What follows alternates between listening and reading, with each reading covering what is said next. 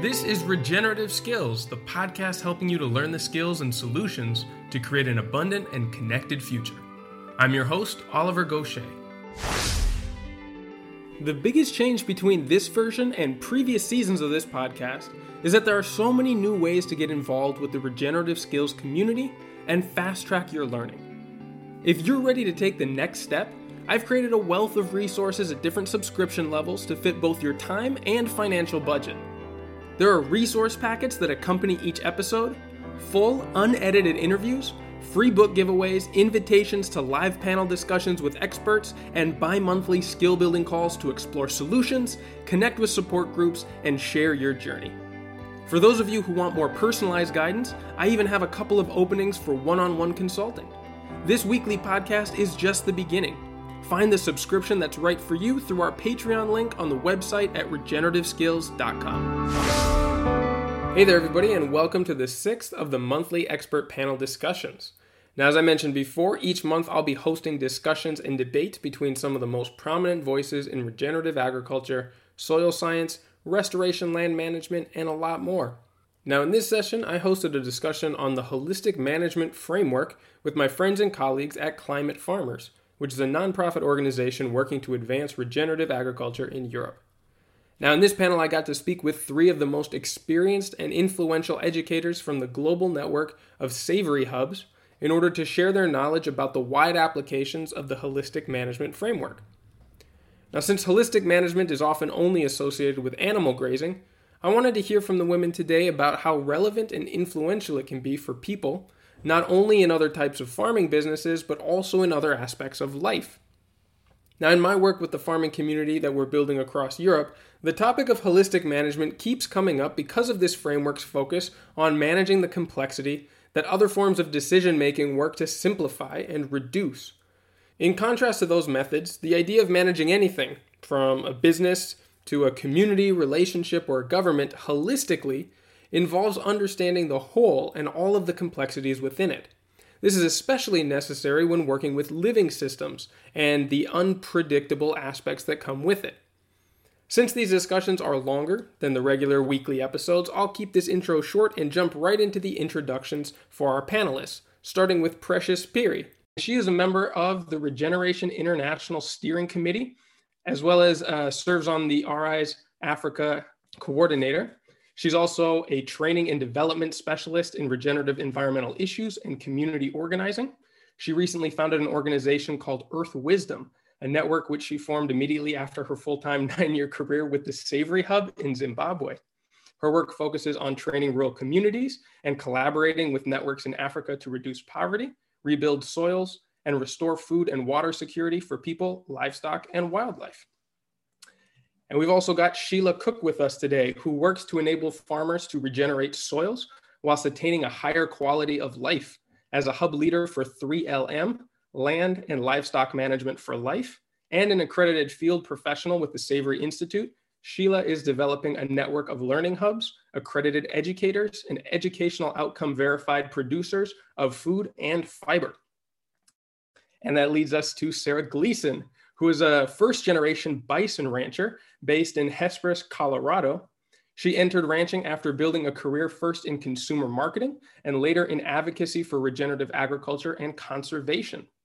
After working for multiple years with the Savory Institute and holistic management practitioners worldwide, Sarah launched into full time ranching herself. She began her business in 2016 when she purchased her first 15 bred bison. Gleason Bison is a holistically managed grass fed bison operation committing to serving its community, regenerating the environment, and producing thriving animals. Now, to get us started, I want to start with a bit of an ambitious question.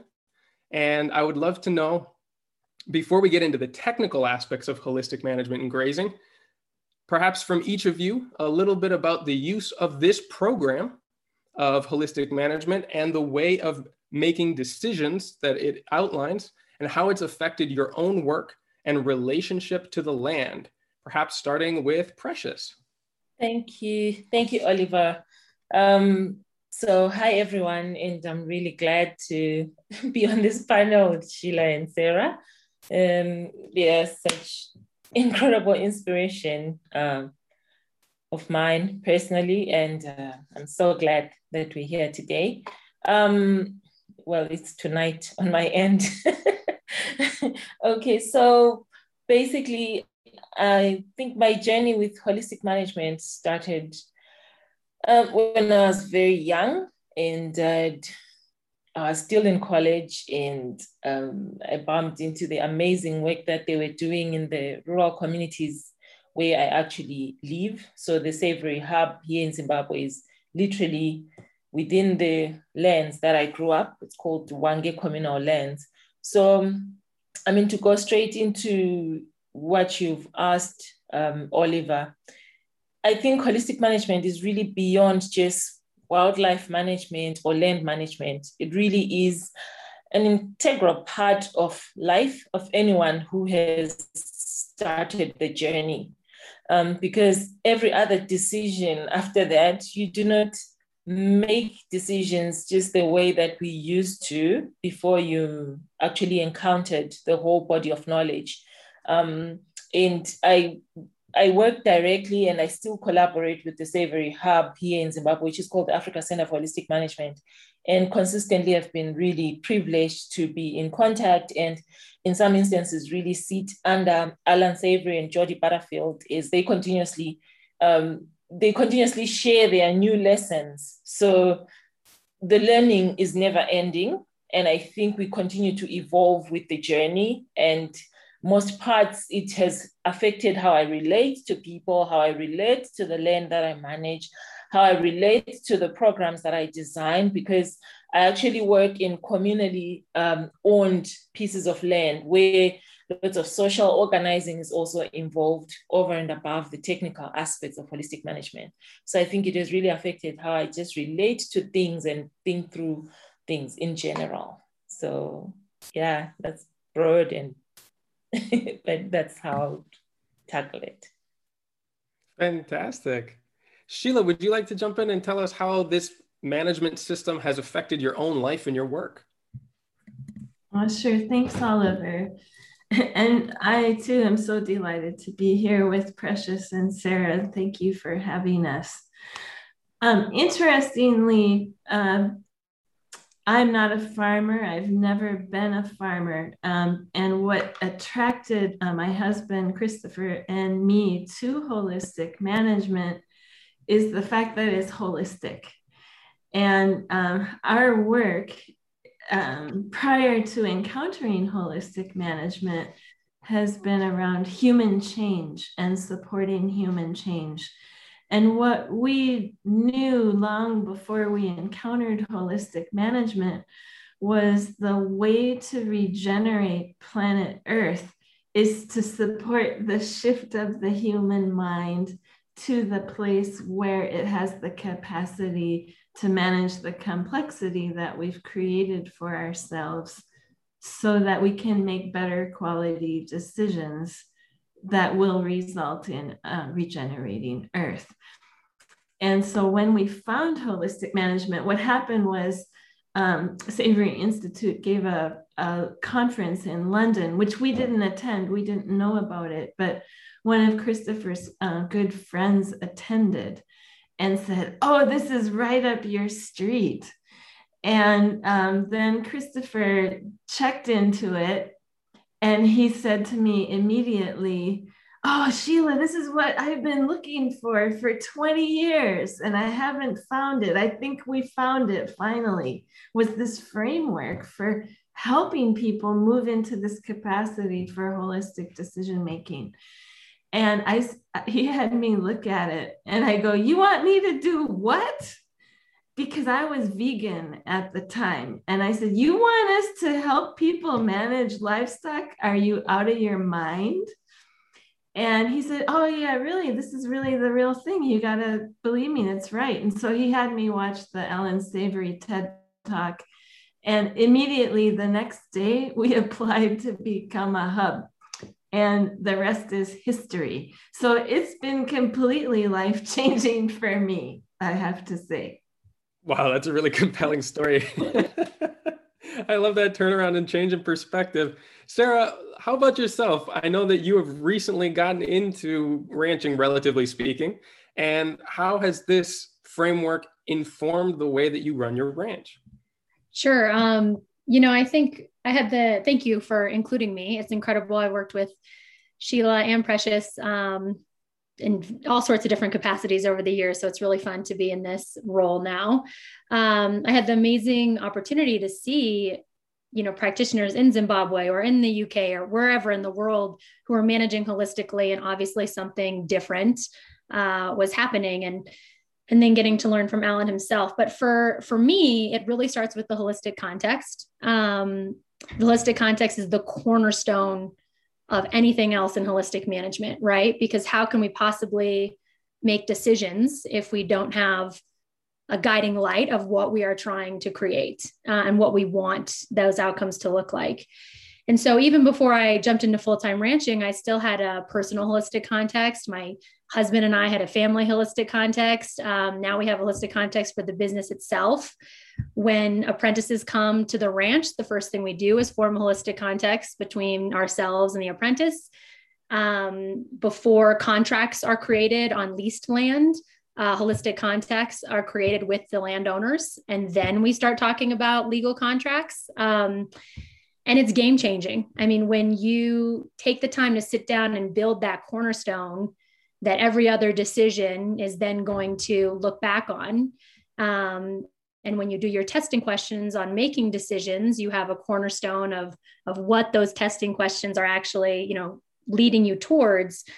It's game changing. And it also, you know, allows, I feel like myself, um, to get kind of a bigger perspective. You know, it's so easy, I feel like, in any sort of daily work, um, and especially in ranching, to almost just get in survivor mode and to to do what's been working. You know, like this is what I know. This is what we've done before. We're just gonna drive, drive, drive ahead because we're so busy. We just got to go, go, go. And getting in the business like that and in the logistics and, and work, sometimes we lose sight of wait, do we have to do it this way? Or if we did it a different way um, or are we losing something? Are we losing a quality of life? Are we losing you know um, ecological health that we could have if we did it differently?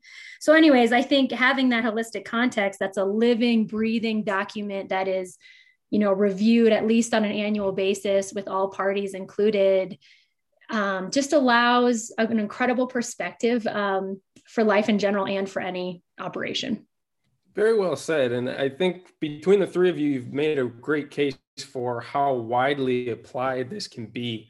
And though, Sarah, you're directly applying it to what people know holistic management most for, which is animal grazing. Precious, you've been teaching this way of making decisions for a really long time. Can you tell us how far it can extend beyond what it's known for in, in animal grazing mostly and some of the I guess, out of the box applications that you've seen this become successful in helping to manage? Um, so I work mostly with uh, agro-pastoral farmers, and um, I think what Sarah, I'll just build on what Sarah said on the importance of actually using the holistic context as your guide in decision making and having literally progressive conversations. Um, because sometimes when you work with diverse groups, you have diversities of religious differences, political differences that can really cloud um, decision making or cloud, you know, the desires that people have. But then when you first use the holistic context to spell out um, every what everyone desires in terms of for their lives and um, their future, their children. We are finding out almost every day that people want the same thing, um, regardless of any other social difference. But unfortunately, the social differences that we have actually can become a blockade of all the other possibilities. So this yeah so this is just in brief how we've used it. And sometimes you enter into a community that has rife conflict um, but dialogue is very important. It's very critical. I i, I personally think that um, actually working through the complexities of actually holistically planning grazing holistically planning land use or, or use of any any kind is, is technically easier than to actually get people to converse and dialogue in a way that will make them then be able to actually then plan. So I think it's been useful for social cohesion and building relations and commitment. Nice. And Sheila, with your work through the 3LM organization based in the UK, with these other applications for business building and especially financial management, can you go through some of the steps to defining a holistic context aside from managing the animals, perhaps applying it, like I said, to, to business, to the finance of, of an operation? Um, sure. But can I just tell you an example? I have one for the question you gave Precious that's really interesting. Oh, by all means. Yeah. Um, we trained a French chef in holistic management. And uh, he went home and he wanted to practice holistic management right away. And his wife is a um, massage therapist uh, for health uh, benefit. And she rides a scooter from client to client and gives this massage therapy in people's houses.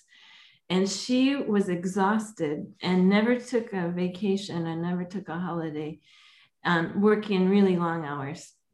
And he said, We're going to use a holistic grazing plan to get you on a better track.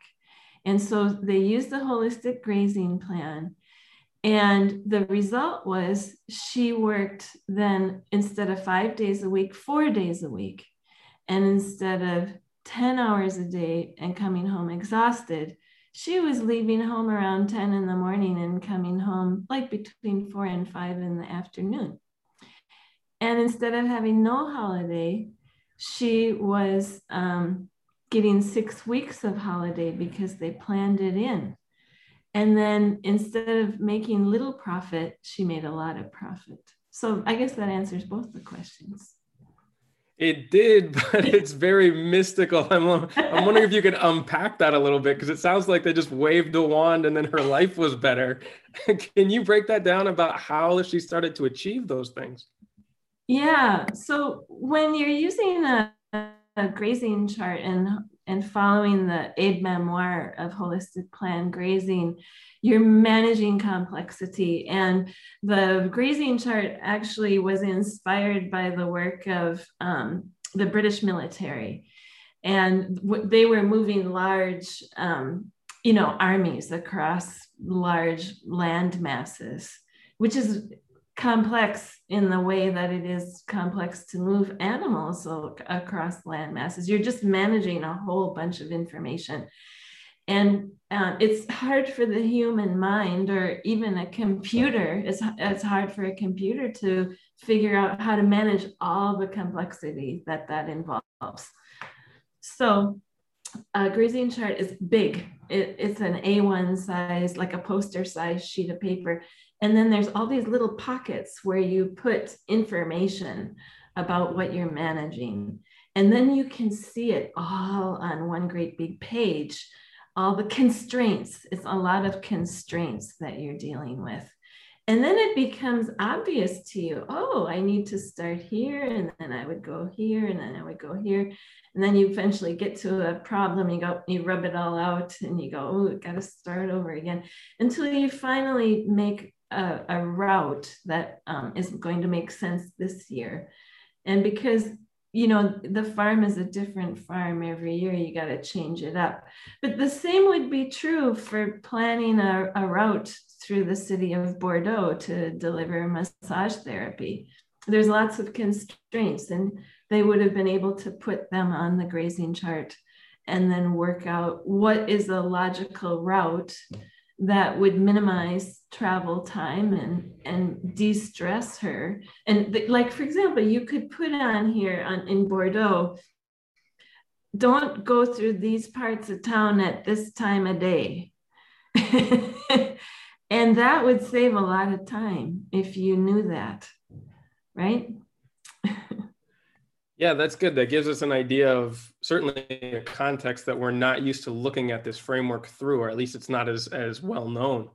But it would be somewhat remiss if we didn't focus somewhat on animal grazing because of that reason. So, Sarah, since you're the one who's actively working at grazing animals, can you tell us about how you've applied this decision making process to not just manage your animals in a way that uh, is conducive to your business, but also regenerative for the landscape that you're managing?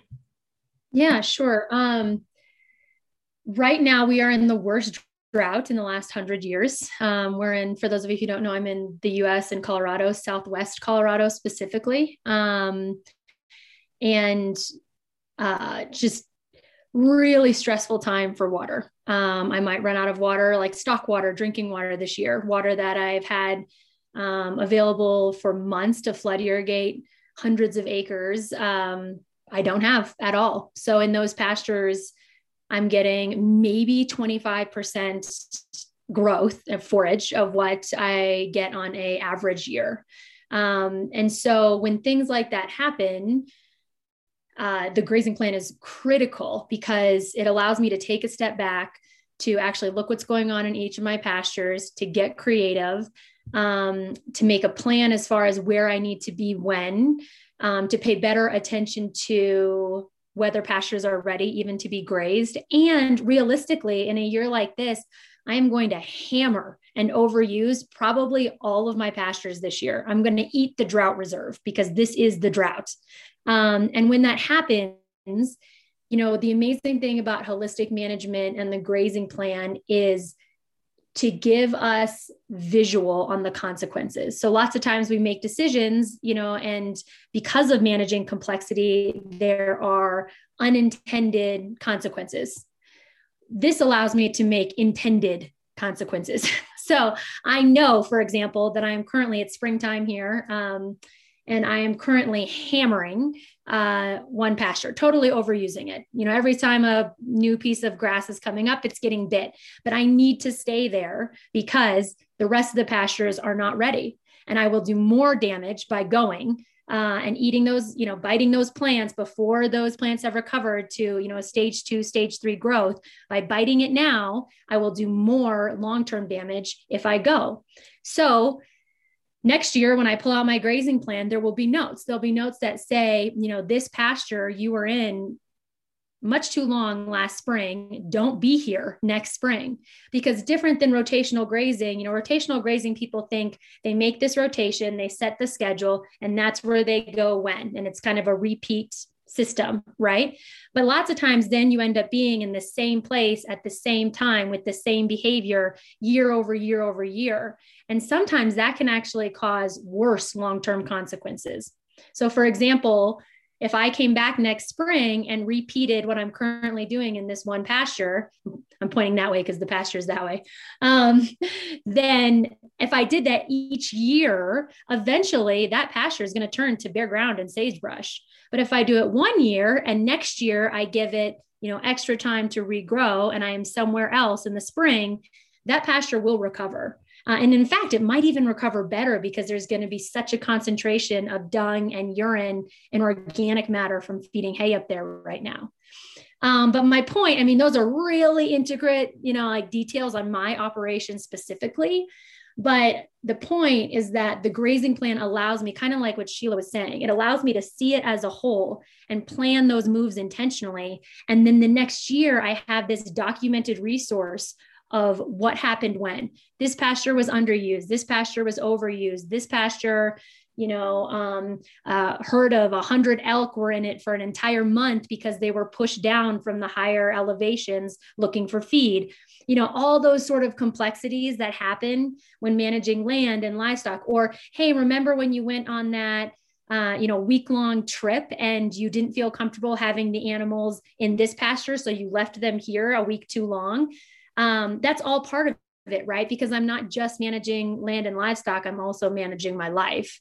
And so I need to make note of all those things in the grazing plan and plan accordingly. Does that answer the question? It does. And it gives some really important examples. Like you were mentioning, the severity of the drought that you're going through is not something that people have reference to. A lot of them associate holistic management with rotational grazing as if they were the same thing. Mm-hmm. And Precious, because you have so much experience teaching this in also quite a brittle climate, Can you tell us some of those key differences, kind of expanding on what Sarah mentioned, and mm. also some of the differences with conventional management of livestock, especially from your region of Zimbabwe? Thank you, um, Oliver. I just wanted to build on what Sarah so nicely put. Um, I think just also expressing the importance of actually planning on a chart than just um, a calendar. Because as Sheila and Sarah have said, the chart captures a lot more than um, just land issues, but it's animal needs, land needs, and farmer needs as well. Um, so it manages for both social, economic, and biological systems to thrive. Um, and there's no way to plan that only in your head. So you you you want to do it like that. In it's a very you know very simplified form that we use as um, communal farmers, and I think even for ranchers like uh, Sarah, you can literally follow through what this is communicating to you. And even, even if Sarah needed to immediately rush somewhere, someone can literally use that chart to keep the bison moving. And, um, and what's important, I wanted to capture the fact that every time you are doing any plan at all in living systems, because of the complexities, you do it from such a, a humble perspective of always assuming that you are wrong. and that helps you really become a student and monitor um, diligently the processes that the land or your organization is giving you as a feedback. So in this case, we're talking about holistic plant grazing. So when you've implemented your plans, you don't just go and sit in the office and like, yeah, let's keep the animals moving. So every day you're consistently monitoring the health of the animal, the health of the land, how much impact the animals have left on the land. Um, do we need to keep moving fast, especially if you're in the growing season? Because now you are grazing so that you do not overgraze, but actually get lots of growth. Um, so that's recovery. And that looks different everywhere. Uh, which will help me also dive into your question of uh, brittle environments I'm in an environment where um, precipitation is very uh, limited, but also um, really happens, rainfalls here happen in such a short space of time. I'll just say maybe we have solid rainfall of about three months, and then the rest of the year is dry. So that means every time when it rains, biological systems are really very active and um, you have lots of growth because the temperatures are also good and moisture is present. And so now when your animals uh, visit that land and they graze, it's prudent to always make sure that they move as quick um, so that you have your recovery periods. And here, we, we always start at at least 90 days recovery periods before we can go back to um, bring our animals back to actually graze the plants again. Um, so in the non-growing season, uh, in some parts of the world, people can have snow, which is some sort of moisture, but maybe the temperature cause uh, growth to be slow. So we call that non-growing season because there is little or no growth at all. So in holistic management, people usually classify seasons as rainy season and dry season. But for us, we have growing and non-growing because it is around um, management of your land and also uh, monitoring your ecosystem processes. How effective are they in this time of year? And what sort of management game you need to put up with your tool, whether you're using sheep, bison, or cattle. Um, so in the non-growing season, here things really get dry and brittle and grasses and uh, plant twigs literally break. So that means the biological decay slows down or sometimes it's not present at all. And so um, these grass plants need um, megafauna, which is uh, we have buffalo, zebras that have evolved with our grasslands. But then we thankfully have a tool of livestock to then, with their complicated uh, stomachs, to be able to process and help these grasses keep going. So they will eat the grass or trample what they do not eat so that every time their wolves are working the land, to open up the grasses so that when it rains again, sunlight and water, and then these grasses can start to shoot again. So in, in the non-brittle environments, I would say it's it's not prudent according to what we are learning with the ecosystem processes and all the body of knowledge that is out there, especially in holistic management, that you, you do not have to rest your land because then the grass is oxidized and that's what causes deserts to advance. And if you over trample again, that's overexposing um, your land to lots of animal impact. You pulverize the soil. When it rains, you actually face lots of uh, soil erosion. So there's lots of creativity in how the animals will move. We do not have fenced camps here. So people usually herd. We, we, we actually go out with our animals. So we are acting as those lions and um, hyenas that will then evolve with our large grazing herbivores in, in the wild savanna. Um, and so that's that's that mimicry that we are using and really thankful for all the body of knowledge that Alan Savory has so worked hard and we're learning from all the practitioners now. The body of knowledge is really increasing. And uh, communal people here tribal people we know these things. And so it's lots of just reviving the dialogue and then actually getting going. So i hope that um, that responded. Yeah fantastic. And again to give a little bit more contrast to the difference in this management style of of animal grazing to what many people consider conventional grazing methods. Um, perhaps sheila would you like to talk about the contrast between those and the way that the landscape tends to respond over time from either your own observations or reports from other practitioners? Sure I'll talk about um, two, I guess, is the most common. Um, one we call set stock grazing or continuous grazing, and that's the most common way of grazing where I live um, in the UK. And all that means is that animals are put in low stock density um, for a long period of time, and they're really self managing. And the consequences of set stock grazing typically are that um, some plants are overgrazed, and then when they get overgrazed, um, they often die. And then they get replaced by plants that are less desirable to the animals. And then some plants are overrested and um, those become very undesirable to the animals as well. So you end up with a pasture that's quite undesirable and low performing. And it is also contributing to climate change uh, because typically what will happen is a farmer will do several different things to try to regenerate the capacity of that field. One is they'll apply nitrogen fertilizer. Another might be they plow the field and reseed the field. And both of those things are going to be contributing to climate change. The other kind of um, grazing then that's getting more common um, is what we call rotational grazing. And rotational grazing there's many many many varieties of it but it's a very simplified and reductionist way of doing holistic planned grazing. And what's very very very common when people do that is they might have success in a good year but when they get to a bad year like this year that's when they run into problems. So like sarah's facing drought here um, in this part of the world, we are facing a very cold spring where we had the driest April on record, and now we've got like the wettest May on record. And so the weather, and it's been cold through both. And so every farmer's run out of grass here already in the spring.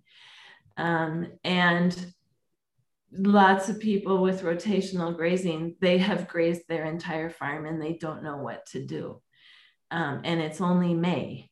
and so, um, with holistic management, what is different is we're managing the complexity and we're monitoring every single day. So even though we made a plan, we use the feedback loop and we assume we're wrong. As Precious said, you know, we have this humility. So we assume we're wrong and we monitor the grass growth every day. Um, and if it's wrong, if we, you know, nature is doing different to what we planned, then we take controlling action. You know, long before the whole farm runs out of grass, we would be able to take a controlling action. And then if it's still going wrong, then we take we completely replan. And uh, we've got lots of examples where that's really um, enabled people to get out of a bad situation and and just not get to the place that you get to with set stock grazing and rotational grazing.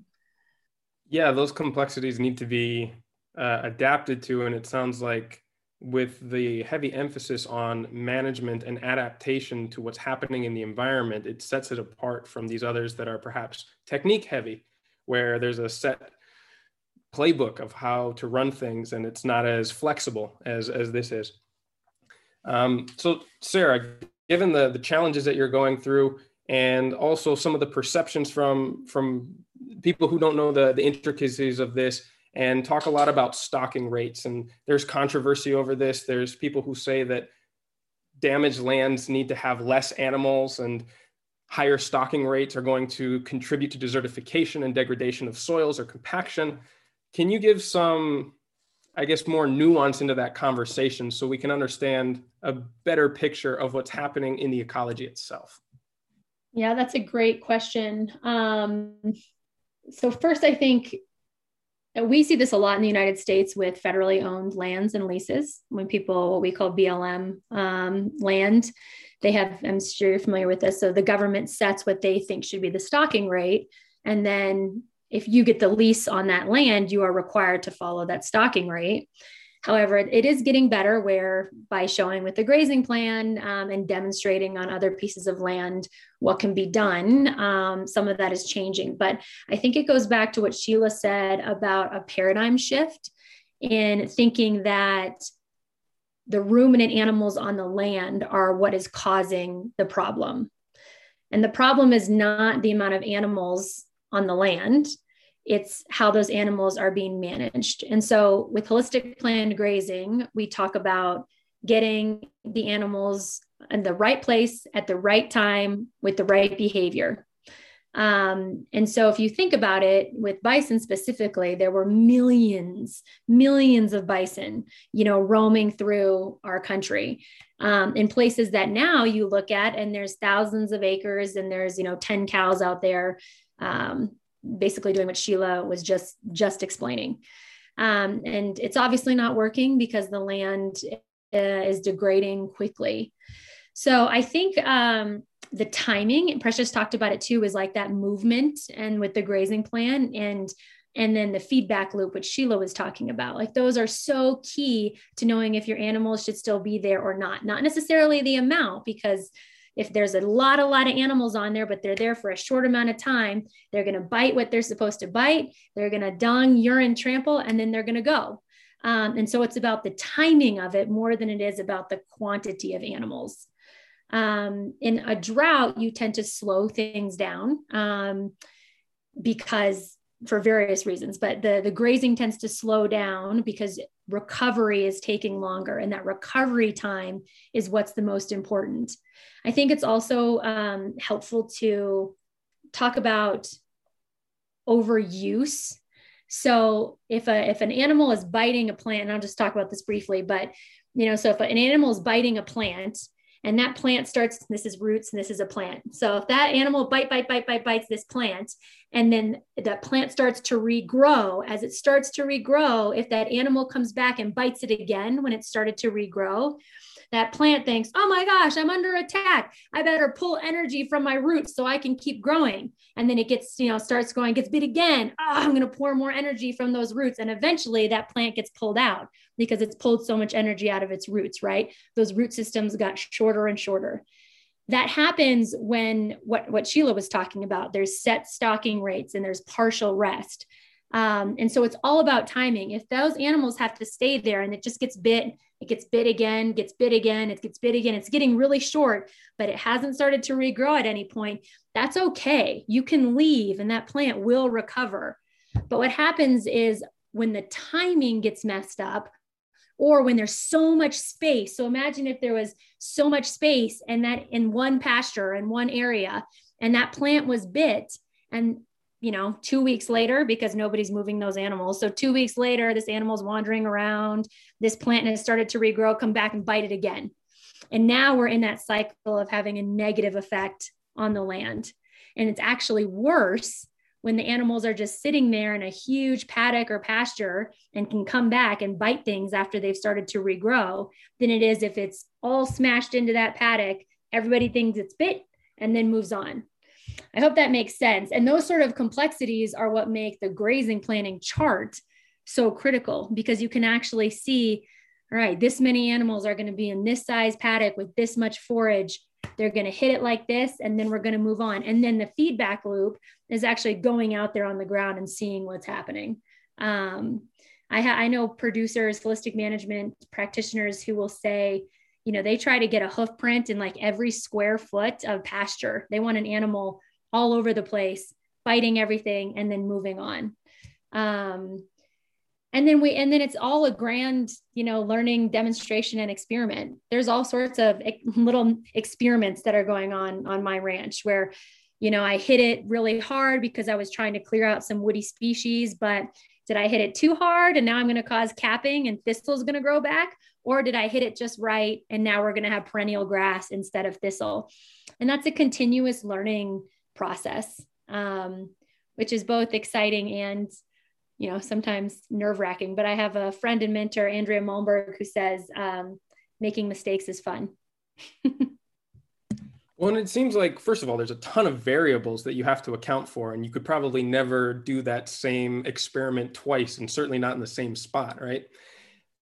And then on top of that, one of the benefits that I see from the Savory Network is that there is a large community of people who are sharing information, sharing experiences, and constantly comparing data and what's going on. So that kind of leads me to the criticisms of holistic management from various sides. There's backlash from people who think that there are downsides to the stocking rates that we talked about. There are conflicting scientific studies. And I have seen defenses of this and I have seen criticisms. It seems like with the complexity that's being managed in all of these systems, you can see them from multiple angles. And so I'm actually going to open it up to the three of you to kind of talk amongst yourselves about what you've seen of these criticisms, how you would defend them, and at what point do you take a critical look and make sure that you're not glossing over things and getting into kind of a pedagogy or just kind of a, a blind adherence to a methodology that's worked in the past. So I'll let the three of you discuss that from from what you've seen and observed. Nobody wants. Nobody wants to go first. Too fast. I'm I'm happy to start, and then whoever likes to go next. Um, first of all, I want to just say the criticisms are few. They're very tiny in number. And what it is, is a worldview gap. That's what it is. And it's by and large coming from academia, academia who are practicing out of date thinking. That they're the ones who are threatened by new ideas because if they had to admit that they were wrong, then they have to admit that you know the last n years of teaching they were wrong and I didn't really believe that that was the case until I encountered it face to face in my own uh, country. So I was told by many people, oh, you need to work with a university. You need to work with the university if you want this to spread. So we did. We contacted many, and none of them were interested. And finally, someone said, Oh, you need to go to this one in Scotland. They'll be the ones that will bite, they'll want it. So I looked up on the faculty and looked for the one who, the faculty member who was already thinking very holistically. And I had a two hour meeting with him. It was wonderful. He loved everything I said. He said, Oh, I agree 100% with everything you're saying. I said, Great. Can you help us get holistic management into your university? And immediately the conversation went negative. He said, No, I can't do that. And I said, oh, and I just spent two hours in his office. I said, why is that? And he said, well, I'm five years away from retirement. And if I put my neck out and introduce this here, it's contradictory to everything that's being taught at this university. It's very likely that I would lose my job and I would lose my pension, and I can't afford to do that. And then um, a few months later, um, we uh, met somebody at our local university and a young man, and he was the head of um, agriculture. Uh, the, and um, he was very interested, and he said, "Oh, come on over. I want to talk with you." We spent a couple hours talking with him, and again, we said, "You're really interested. Would you like us to introduce holistic management in your university?" He said, "I can't." Because I'm the breadwinner for my young family. And if I lose my job, my whole family doesn't eat. And I can't put my neck on the line.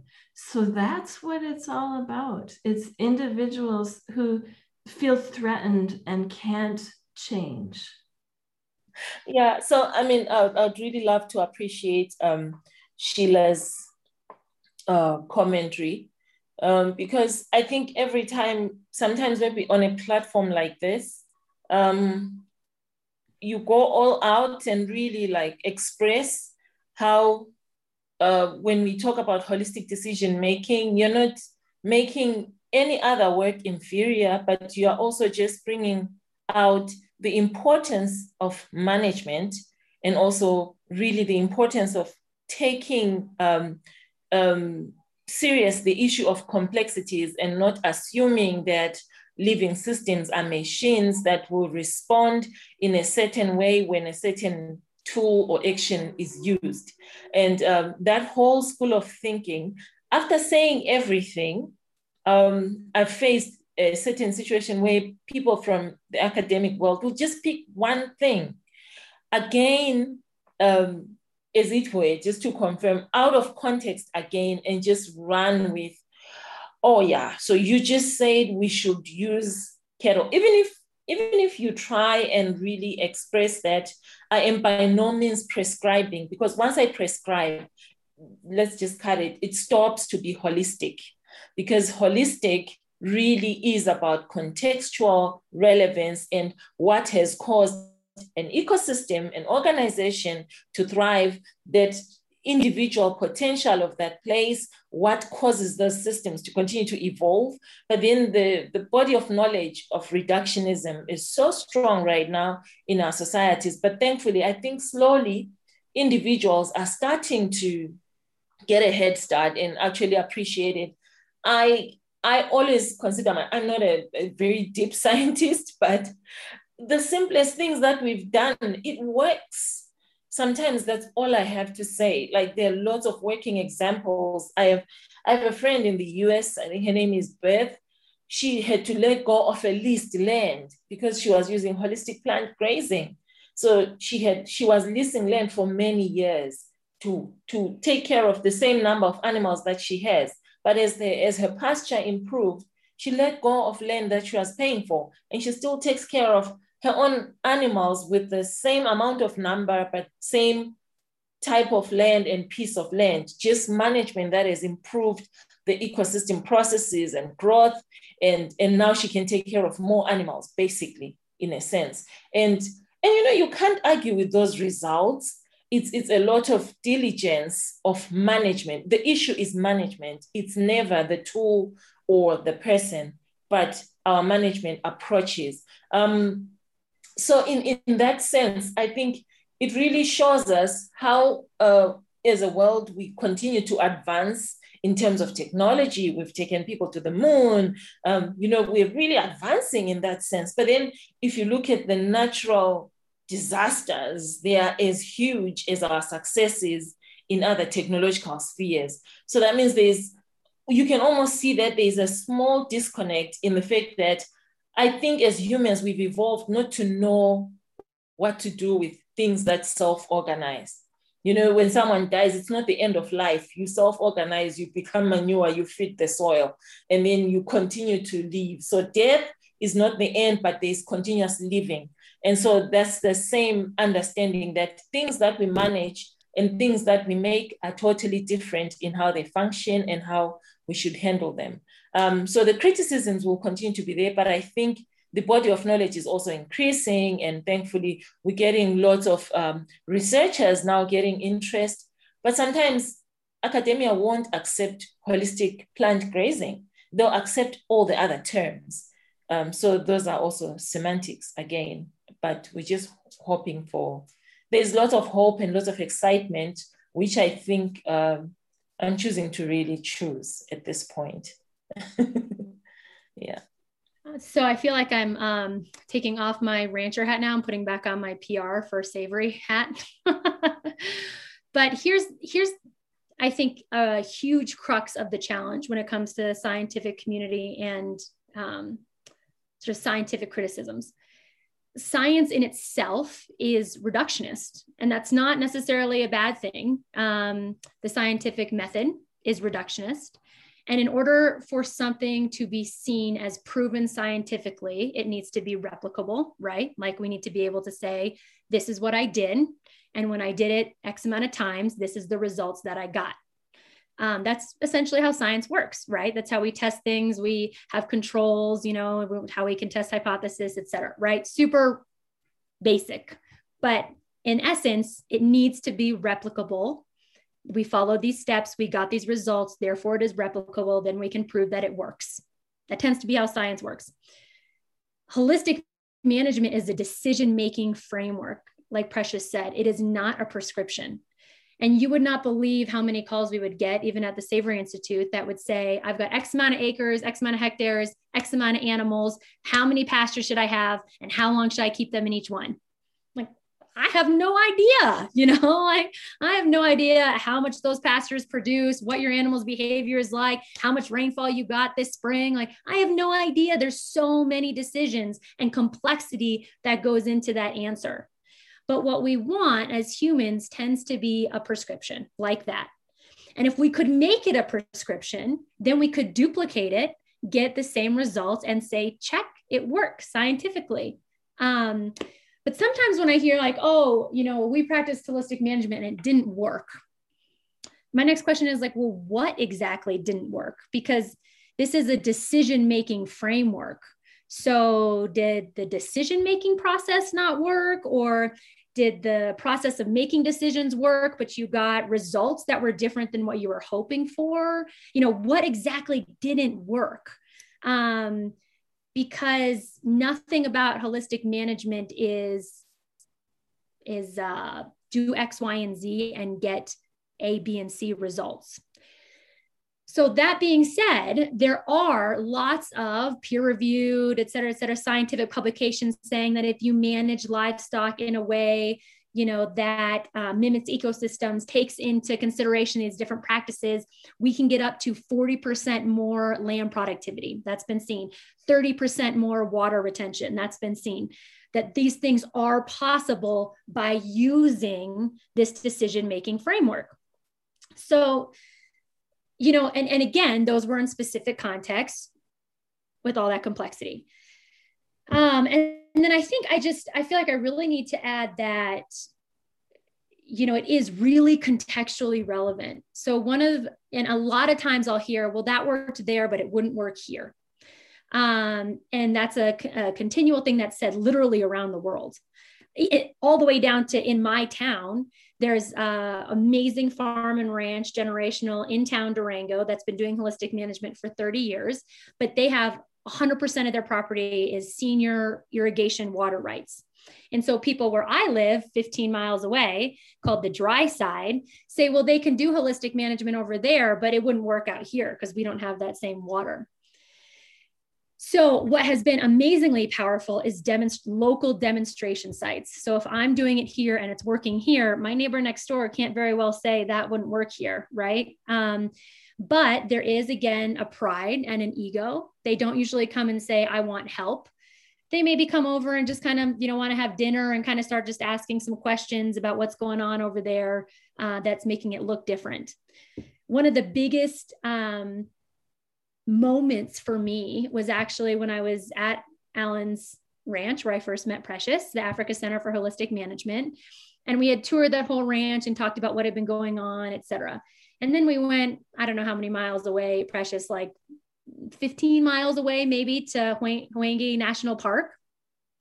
And holy smokes, same exact rainfall, okay, but no grass anywhere. It looked like a desert, dry creek beds, bare ground everywhere. And I mean, we're talking five foot tall grasses and, and clear running streams 15 miles away on Alan's Ranch. The only thing that was different was the management.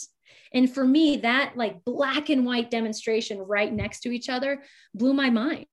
Um, and so I've now gotten to see that repeatedly in multiple contexts all over the world. But I think um, as far as changing people's minds, you know, I don't, I don't have any desire to fight the scientific community, you know, um, because for me, it really has to do with a local level of people's livelihoods surviving, um, what we can do to sequester car- carbon and fight climate change. Um, and that's going to happen. Whether or not there's a peer reviewed article that supports it or not it's going to happen. Um, and so we do i use what's called ecological outcome verification. It is a scientific methodology um, looking at empirical data to prove carbon sequestration and regenerative results so i do go all in on the hard science but that does not equal holistic management right because holistic management and even eov are very agnostic to practices um, because it is a very um, contextually relevant tool. So I hope that answers it. That's a very, I feel like, messy question you asked, but hopefully that helped. Well, I was trying to see if you would trip yourselves up in identifying some of the criticisms and, and, and going back and forth with that. But everything that you've said really, uh, I've seen it in, in many other aspects. Uh, like Precious and I both work with ecosystem restoration camps and ad- advising restoration plans for people who are new to this. And you get a lot of the same questions. Uh, how, what pl- trees should I plant here? Uh, how should I implement keyline design here? And it's like, I don't know give me more information. What are you trying to achieve? And and there's so many more questions to answer. And you know there's there's outcomes that are going to be totally different from one property to another or a different owner to another. And that is often missed in this reductionist mindset of trying to verify very specific results and minimizing the amount of variables which like you said this is a paradigm that does not mesh with the natural world. Things don't play out so cleanly and so simply as we would want to be able to study the minute aspects of what it is we're trying to achieve. And that's really well said.